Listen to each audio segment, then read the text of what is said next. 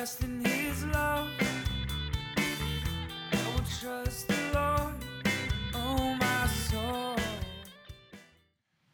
We are in the fourth of what you might call Jesus's ethical teachings in the Sermon on the Mount. Ethical just means what you put into practice in your everyday life. And I don't, although I'm always tempted, I'm not going to do a big review of how we've gotten here, but here's the point Jesus doesn't give us ethical teachings to shame us with his high standard that we can never reach. He puts forth very high standards because he absolutely believes that under the power of the Holy Spirit and when we allow him to be the Lord of our life, this is the kind of high character that we can grow up into and actually live out in our lives. And so it's meant to be really good news. It's meant to be vision for the kind of life that is actually possible when we're following Jesus with everything we've got. And so when he talks and he opens up and he talks about, hey, here's how you overcome anger and division, we're supposed to believe that it's actually possible.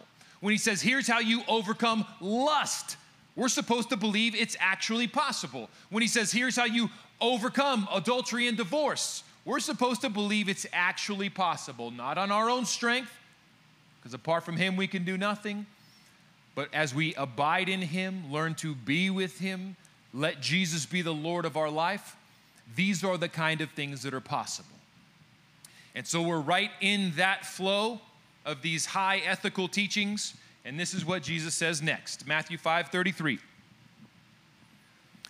Again, you have heard it was, again, you have heard that it was said to those of old, You shall not swear falsely, but you shall perform to the Lord what you have sworn.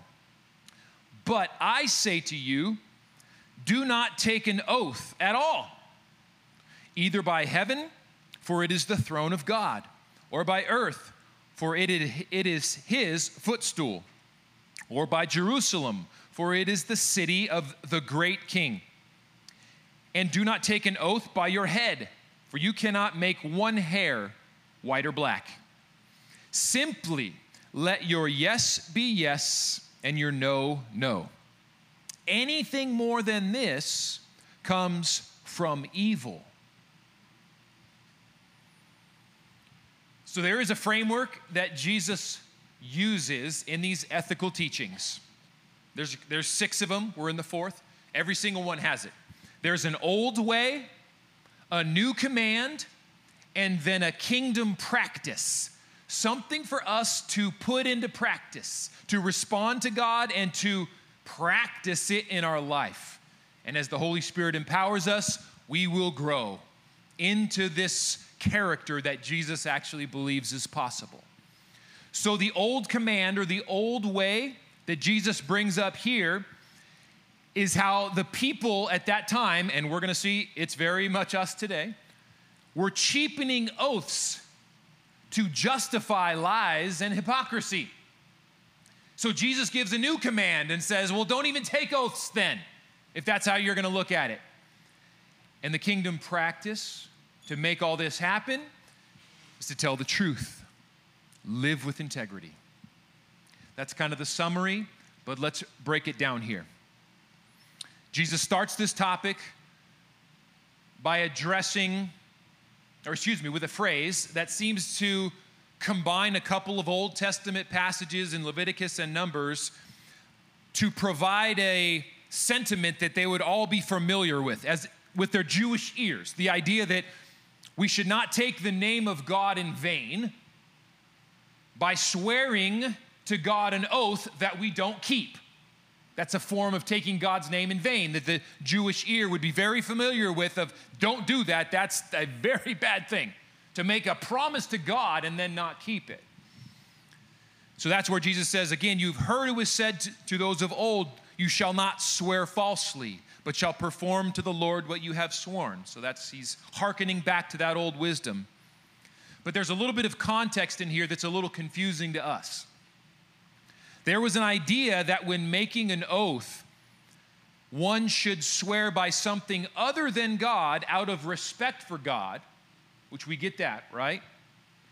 However, what happened what had happened by Jesus' time is that people began adding a bunch of different things to swear by that Jesus mentions in here such as swear by heaven or swear by earth or swear by Jerusalem, but here's the problem.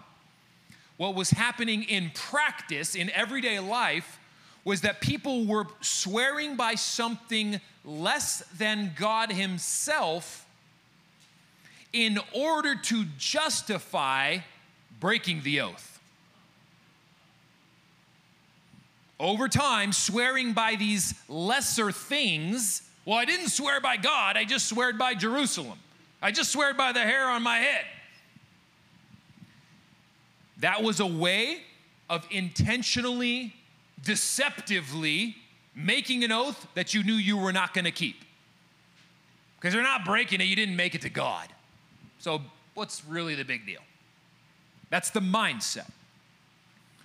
So, Jesus comes along, and in this passage, he's pointing out the hypocrisy of what they're doing because even the, Jesus' point is, even the lesser things that you're swearing by, they belong to God too.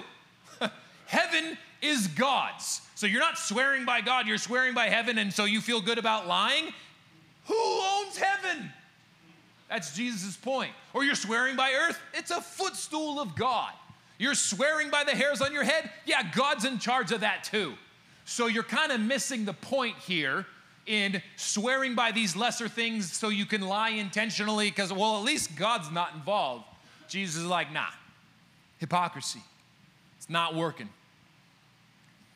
So he is exposing a vicious cycle of the day namely that hypocrisy and lies had become commonplace, even intentional. Like, intentionally, let's find ways to get around following through on our promises. Jesus goes further into that in Matthew 24, 16 to 18. You can look that up on your own, but just for time's sake, we're going to move ahead. But it's fascinating that the leaders of the day, the religious leaders who Jesus is talking to in Matthew 24, he says, Woe to them! Because they had become experts at justifying reasons why they didn't need to follow through on their promises and essentially intentionally lie, intentionally live hypocritically. Well, at least we didn't swear by God.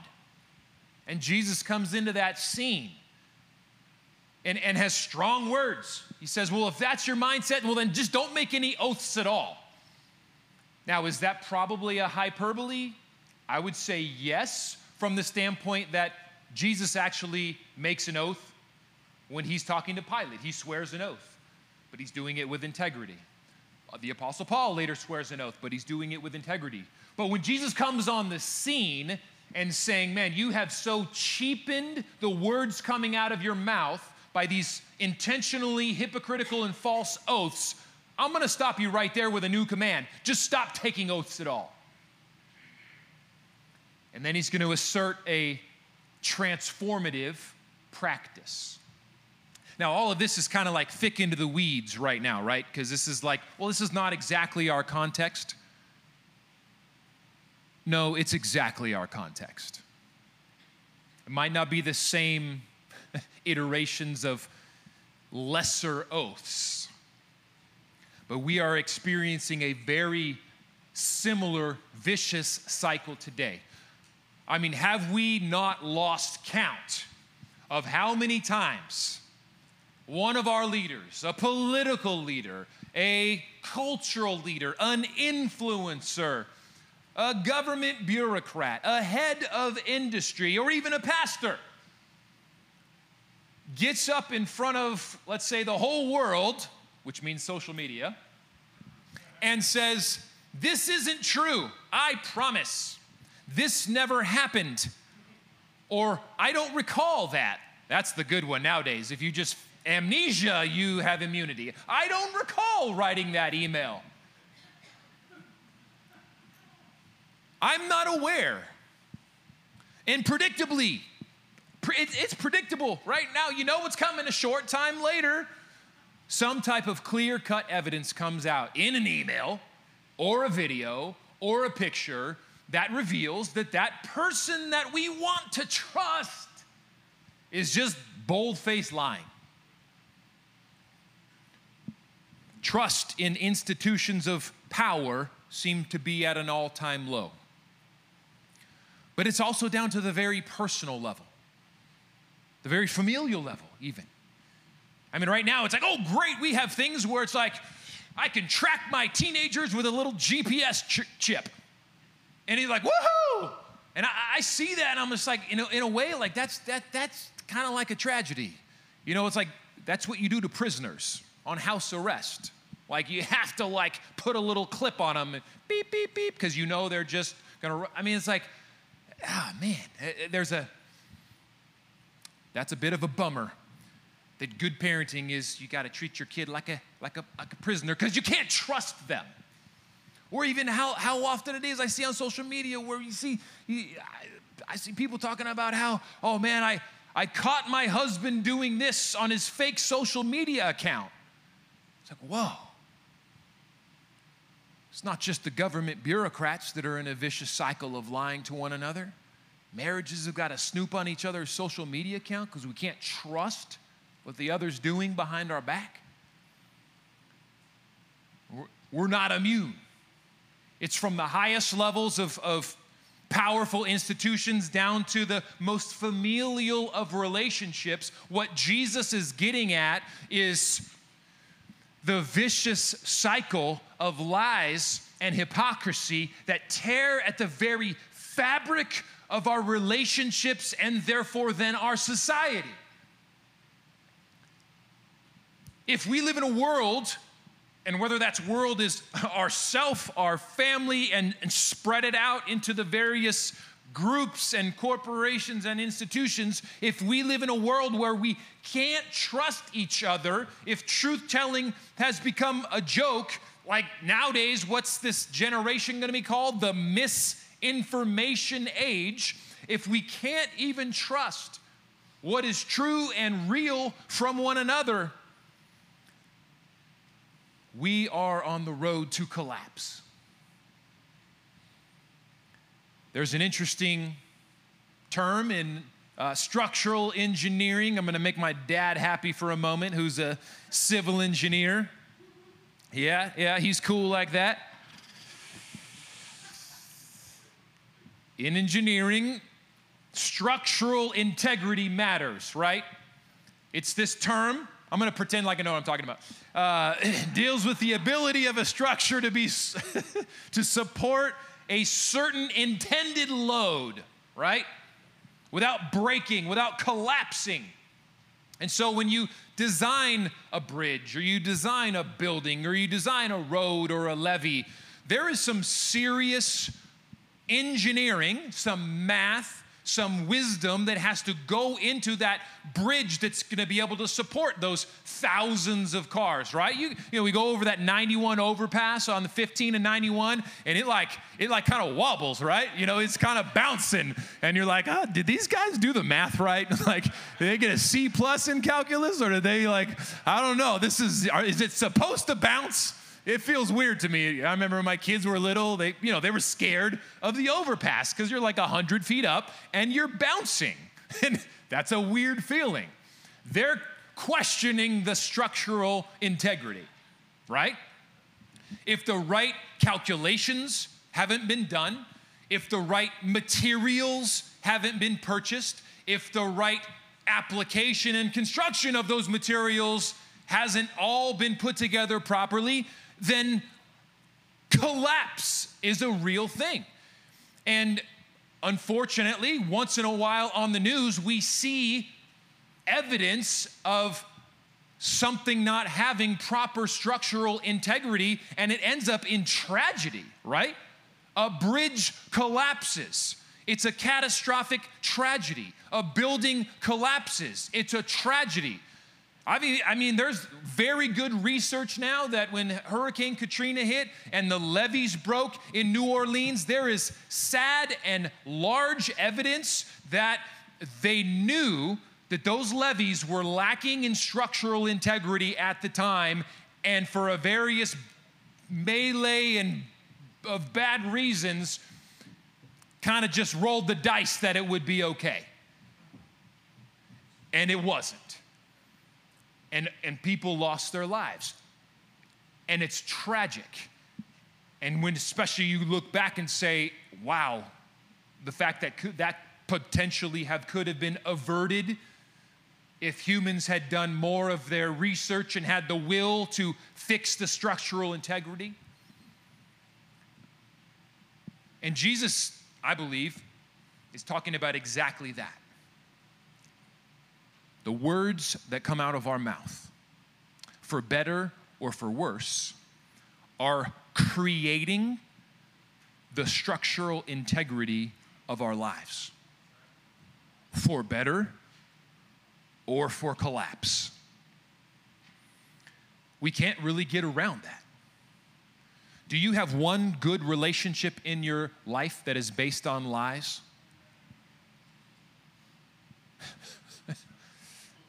You cannot get away from the eternal truth that Jesus is speaking here. If and when we choose to live in hypocrisy and lies, there is but one inevitable end. Sooner or later, collapse is coming. And we can look right now at, at our culture and we can get very, very appropriately, appropriately concerned that you, you look at the broad scale of lack of true information available, and we can and should be genuinely concerned that this is not a sustainable pace right now. When no one trusts each other, when we can't trust what a politician on any side of the aisle might be saying, when we cannot trust big businesses, when we can't trust that the government is not snooping on private citizens and conspiring with big businesses like Twitter to do so and then lying to our face about it. It's like, ah, misinformation. Let's talk about Fauci. Oh, never mind, let's not. But man, the last couple years, can we trust science? Can we trust Mr. Science himself? All of these things, it's, it's, it's, it threatens to bring collapse. But let's not just put it way out there. Let's put it right in here. That's where Jesus would say, let's start. That's where Jesus always starts. He starts with the individual and their own responsibility for our life, for your life. He says at the end of the Sermon on the Mount, in the singular tense, anyone who hears these words of mine and puts them into practice is like the wise one who builds their life on the rock. Anyone who doesn't listen to these words of mine and doesn't put them into practice is like the foolish one who builds their life on the sand. And when the storms come, their life, their house will come, will collapse with a great crash. You know what is the most profound part of that whole thing to me? Is that Jesus puts the call to action in the singular. He says, You build your life on the rock. Don't look out there first, look right here first. You build your life on the rock so you're not part of the collapse. And then, as your house is standing amidst the storms, there is something real with integrity that you have to offer to the world around you when they're all collapsing. And they say, Whoa, how are you not collapsing right now? And you have good news to share. And in this case, Jesus' solution, Jesus' kingdom practice in, over, in order to overcome this vicious cycle of hypocrisy, lies, and collapse is unbelievably simple. He just says it like this simply let your yes be yes, and your no be no. Anything more than this comes from evil. Such interesting words from Jesus. He calls his followers to simplify. There's all this stuff out there about oaths and justifications and what's okay and how close to the limit can we get to not telling the truth and intentionally being hypocritical. And Jesus, again, is like, that's just asking the absolute wrong question. you shouldn't be, as religious leaders especially, trying to toe the line of how far close to hypocrisy and lies can we get. Jesus is like, What? That is the wrong question. It's how far away from that uh, can you possibly get? Just don't take oaths at all. Simply let your yes be yes and your no be no. If you're having to go down this road of these oaths, it's this, you know, you're going down intentionally the slippery slope of, well, I know I'm not quite telling the truth, and I know I'm not quite being integrous here. I know I know I'm not being genuine here. I'm trying to be a little bit of a hypocrite here, but uh, it's okay. I mean, it's not going to do that much damage. Jesus is just like, run away from that. Just let your yes be yes, your no be no. Anything other than this comes from evil. Jesus says. And so it is so absolutely simple, but very hard. Tell the truth, Jesus says. It just might transform the world, starting with you. Jesus does want to create a new kind of person that ultimately then goes to a new kind of family, a new kind of community, a new kind of city, new kinds of structures, a new kind of world. But as Jesus always does, he says, Hey, you know what? You want to change the world? Start with you. Tell the truth, and it will transform the world as it transforms you. Another way I like to think about it is Jesus' call to tell the truth is an invitation to a great adventure. The truth leads you into the unknown, right?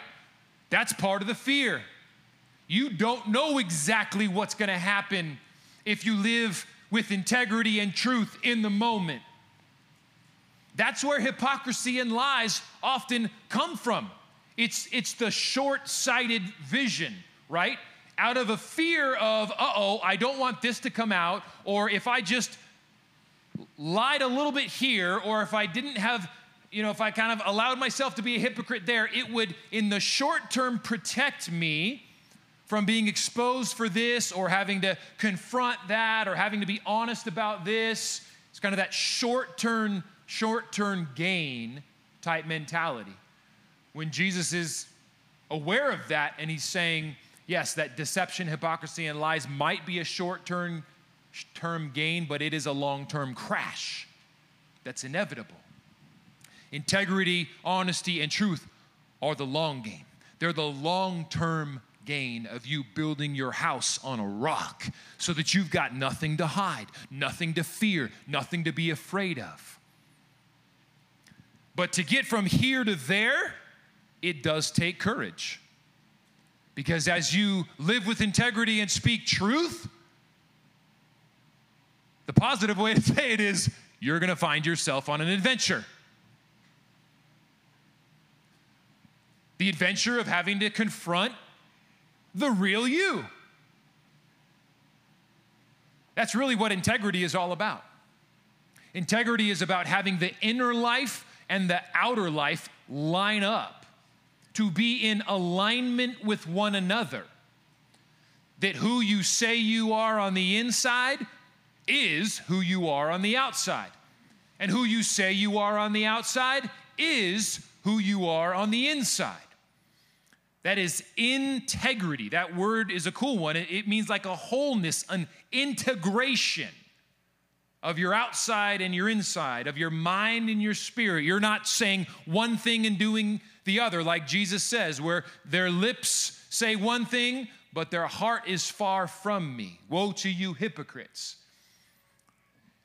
And so, this life of integrity and telling the truth is challenging because you're going to have to confront things in yourself at times that you're not proud of. But as we looked at last week, that's the freedom that we have in Christ to live in the light. As 1 John 1 5 to 9 says, when we choose to live in the light, to tell the truth, to confess, to have that integrity, to not have a, a, disintegration between what's coming out of our mouth and what's in our hearts. When we live with that integrity, there's two promises. One is that you will be forgiven because Jesus is the only one who's perfect anyway, so bask in that glory that He wants to forgive you and put His perfection upon you. He already knows you're imperfect, so stop trying to fake it anyway.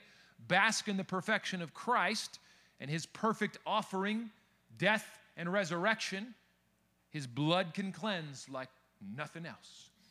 So he tells us to come into the light for forgiveness and then what? Cleansing from all unrighteousness. And that cleansing means a purifying, where your character actually gets transformed. But that takes courage to go on that adventure of telling the truth. But it is an adventure that'll set you free from lies, from the bondage of knowing you're lying, of knowing you're lacking integration on the inside and the outside, and into the freedom of integrity the freedom of honesty, the freedom of truth, the freedom of knowing you're forgiven, the freedom of having your character transformed so that the outer and the inner more and more line up until you become a person of high integrity. So, two examples.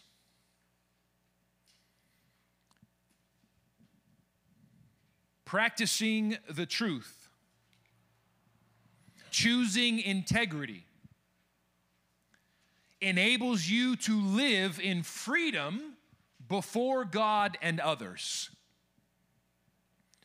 So when life's hard, and you're going through a challenging season or you're struggling through a trial, how do you respond when someone asks you, and I would say someone that you trust asks you, How are you doing? How are things going? How's life? Do you slap on the smile and say, Great? Lie to them and yourself just to avoid how we're really doing? That's an integrity check right there. Is the outward and the inward going to be lined up? And if the answer is kind of that, you know, typical cultural, great, right there in that moment, we are weakening the structural integrity of our life and setting ourselves up for a crash at some point. And I'm not saying you should spill your guts to everybody. Absolutely not. Trust is earned. You shouldn't. But you should spill your guts to somebody. At least one, maybe two, maybe three. Maybe you just need to work on building those trusting relationships so that there are people in your life that you can go to and be honest and real and have that integrity of inner and outer. I read a very, very sad stat that said right now in this country, among American adults, more than half of American adults say that they don't have even one person that they completely trust to go and share life's hardest struggles with. That is, that is a tragedy because if that, that says we're alone. And if we're alone and isolated, at the deepest levels of not being able to share honest struggles, vulnerabilities, hurts, hopes, dreams, frustrations. If we're alone, we're suffering. We are not made to do life alone. There is great freedom when we tell the truth. So that's why I have shared before. I'm bugged by that phrase. Hey, how you doing, man? Everything good? Now, maybe I'm being a little bit too cynical on what is meant to be a friendly greeting, but I don't like it. I feel like it has to do with a little bit of the kind of the cheap, fake, shallow culture that doesn't really want to ask, How are you really doing? I mean, you want my answer to be, Yeah, everything's good. Because if I ever say that, I'm lying this side of heaven. What I like to say in response to that is, Whoa, everything good? No. I typically get like, What? And then before they freak out that I've lost my salvation, I'll be like, God's good, don't worry. Is everything good in my life? What? No. Like, I'll hear challenge here, struggle here, triumph here, attack here. I mean, you don't live in the real world either. Like, there's always challenges. And if you're trying to fight the good fight, then there will always be attacks coming your way. The enemy's gonna have a target on your back if you're uh, in any way useful to God. If it's all quiet on the front, something's the matter. So, no, everything's not good, ever. But is God victorious here? I mean, yeah, you want to sit down and have a real conversation? Here's some breakthrough that God's doing. Here's a blessing here. Here's where I'm grateful. Here's what I saw God do yesterday, this week, this month. Here's the answers to prayer for this year. But here's the challenges. Here's the struggles. Here's the valley. And it feels amazing to not have to be scared of that. Now, again, I'm not saying you spill everything to everybody, you shouldn't. Those trusted people should be one, two, three, four, five, maybe, and then maybe a 10. But on the most intimate level, just a few. And oh, the freedom that Jesus offers. So when someone that you trust says, How you doing? And you know how you're doing, and you know that you're struggling, and you know you need prayer, and you know you got a heaviness, and you know you're hurting, in that moment, you feel an exhilaration, an adventure that Jesus is inviting you to, to tell the truth right now and say, you know what? I could actually use some prayer. I'm really struggling with this, or I'm frustrated by this, or this is hard right now.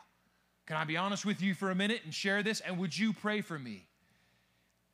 The freedom is beautiful there. That you're not carrying a heavy weight on your soul of being a liar, of having hypocrisy.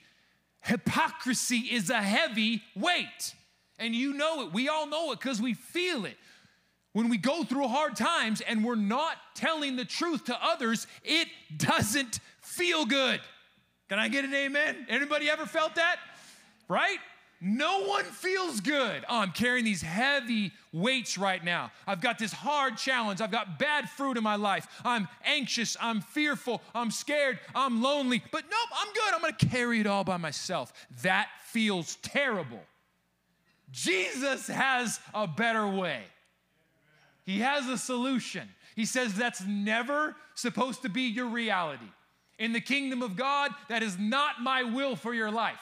I want you to live in this joyful, adventurous freedom where, in the midst of hard times, huge amounts of the burden are lifted because you don't go through it alone. You go through it with integrity, which means, in the context of your community, you tell the truth. You let the inner and the outer line up. And that alone brings an enormous freedom from the heaviness of the challenge itself. Because then you begin to, what the Bible says, bear one another's burdens. And that's a that's a picture of the old style oxen in the yoke where two are better than one. One oxen can't even do it on their own. You put the yoke on two and they're flying. That's what happens when you and I live in truth and integrity with one another. And lastly,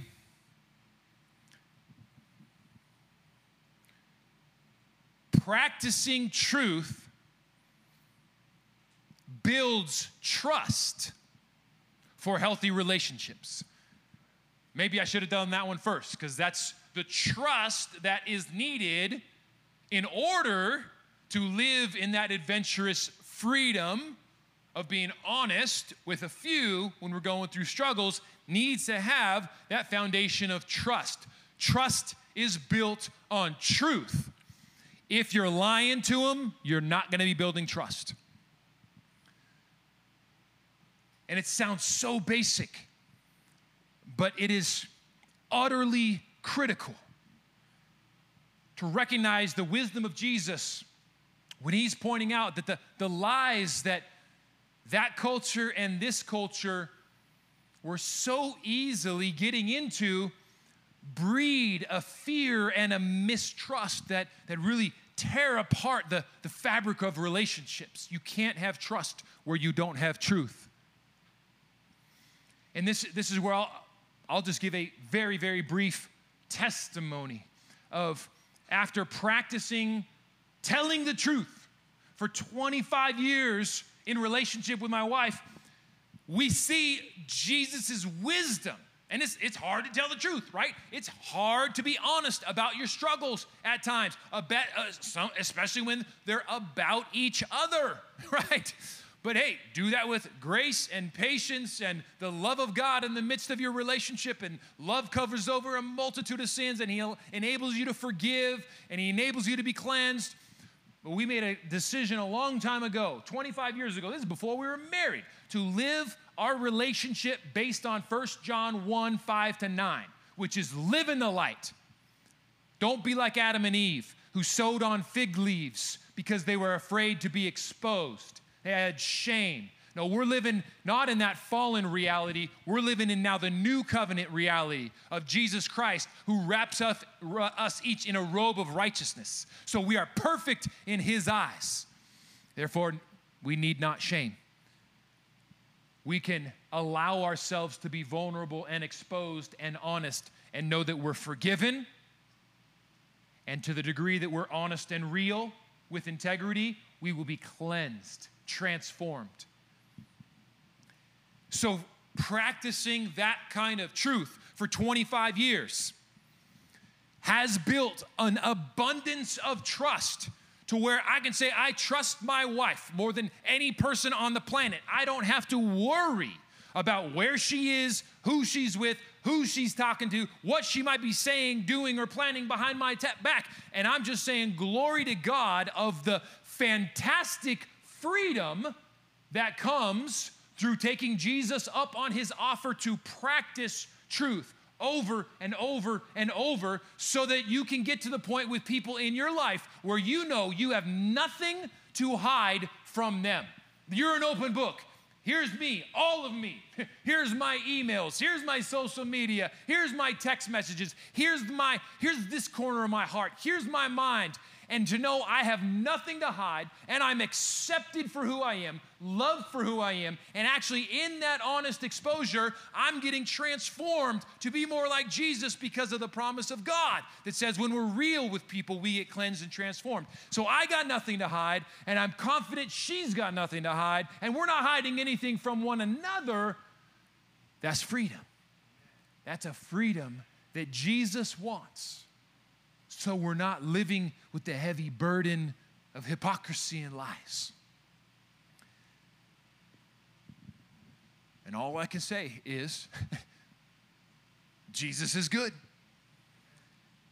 This kingdom practice of overcoming hypocrisy and lies by telling the truth and choosing integrity is a practice.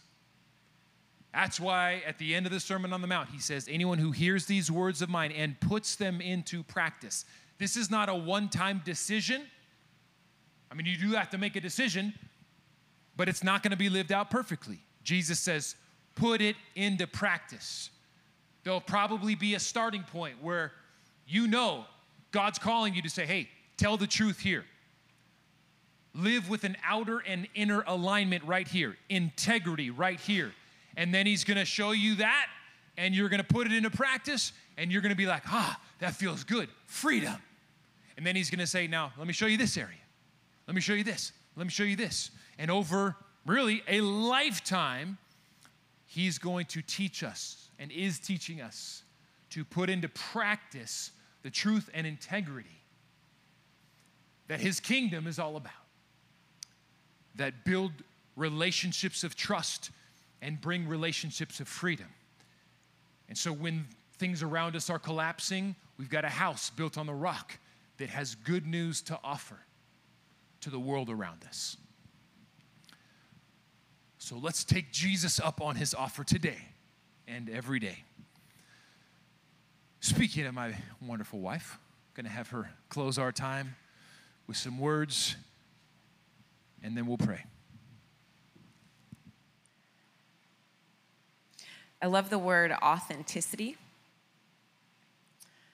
Casey was saying that over and over again. And authenticity goes both ways. Both us having the courage to be honest with trusted folks, trusted people, in small groups, in life groups, in the one on one, in this in the fellowship. For us having the courage to be authentic so that like the verse that Casey and I have loved for so long in First John about walking in the light as he is in light. Um, and not hiding in the darkness. That when we walk in the light, that he transforms us. And we have fellowship with God and with one another, which is amazing. And, and the other verse that I always love that ties along with that is the verse in James that says, Confess your sins to one another and pray for one another so that you may be healed. And sin isn't just, I don't know, this culturally ooh idea of sin. Sin literally means in the Bible, what was it, the mark? Missing the mark. Missing the mark. Yeah, I'm like, wait, something the mark. I, know, I know what I'm thinking, I just can't. Um, got a little too, little too little sleep last night. But it, it's missing the mark. And the mark are, are God's ways and God's heart.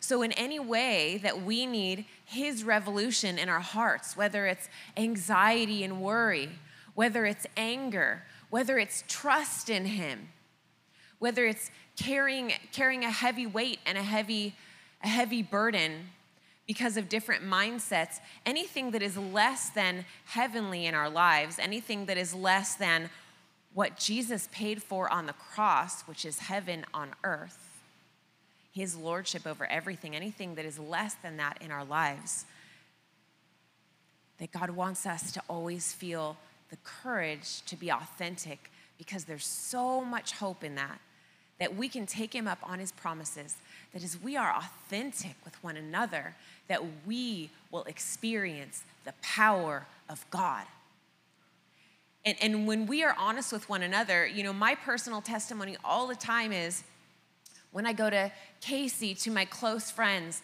and i talk about and i just share you know it's, it's like, you know, you know in your head something isn't true, but your heart is struggling. And you just honestly share. And then you get prayed for by someone who cares about you. And God just moves in and He transforms. And there's fellowship that you have. And your life is changed. And there's so much bondage in the American church because of lies that we have to pretend that we're perfect. Jesus died because we're not perfect. We never will be. We are being transformed from one degree of glory to another, like Second Corinthians 3:16 talks about. We're being transformed daily. So if we're being transformed daily, that means that we always have parts of us that are not fully Christ like. Otherwise, there wouldn't be any more degrees of glory to go. Right? And he's not a liar. So, so the truth of the cross is that we have the freedom to live in authenticity, like children, like children do with their fathers and mothers. You know, when children have loving parents, they're not afraid to share their struggles. Mommy and daddy, help me. I don't understand this. You know, and if they live in a really healthy household with wonderful parents, there's just, they know that whenever they struggle, they can come to mom and dad for help. And that's what God wants for us. And God wants us as the church to live a revolution of authenticity, of true authenticity, where we have the freedom to be honest about our weakness with one another, to pray for one another, to humbly pray for one another, because we're all in the same boat. We may not have maybe the exact same struggle, but we're all in the same boat. We all need to be transformed. And God wants to lead a revolution of authenticity so that we can bear the true fruits of the kingdom kingdom transformation into His image, our character into His image, our world into His kingdom.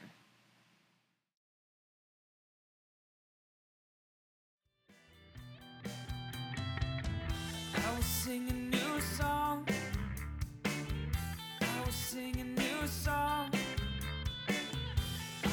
dancing.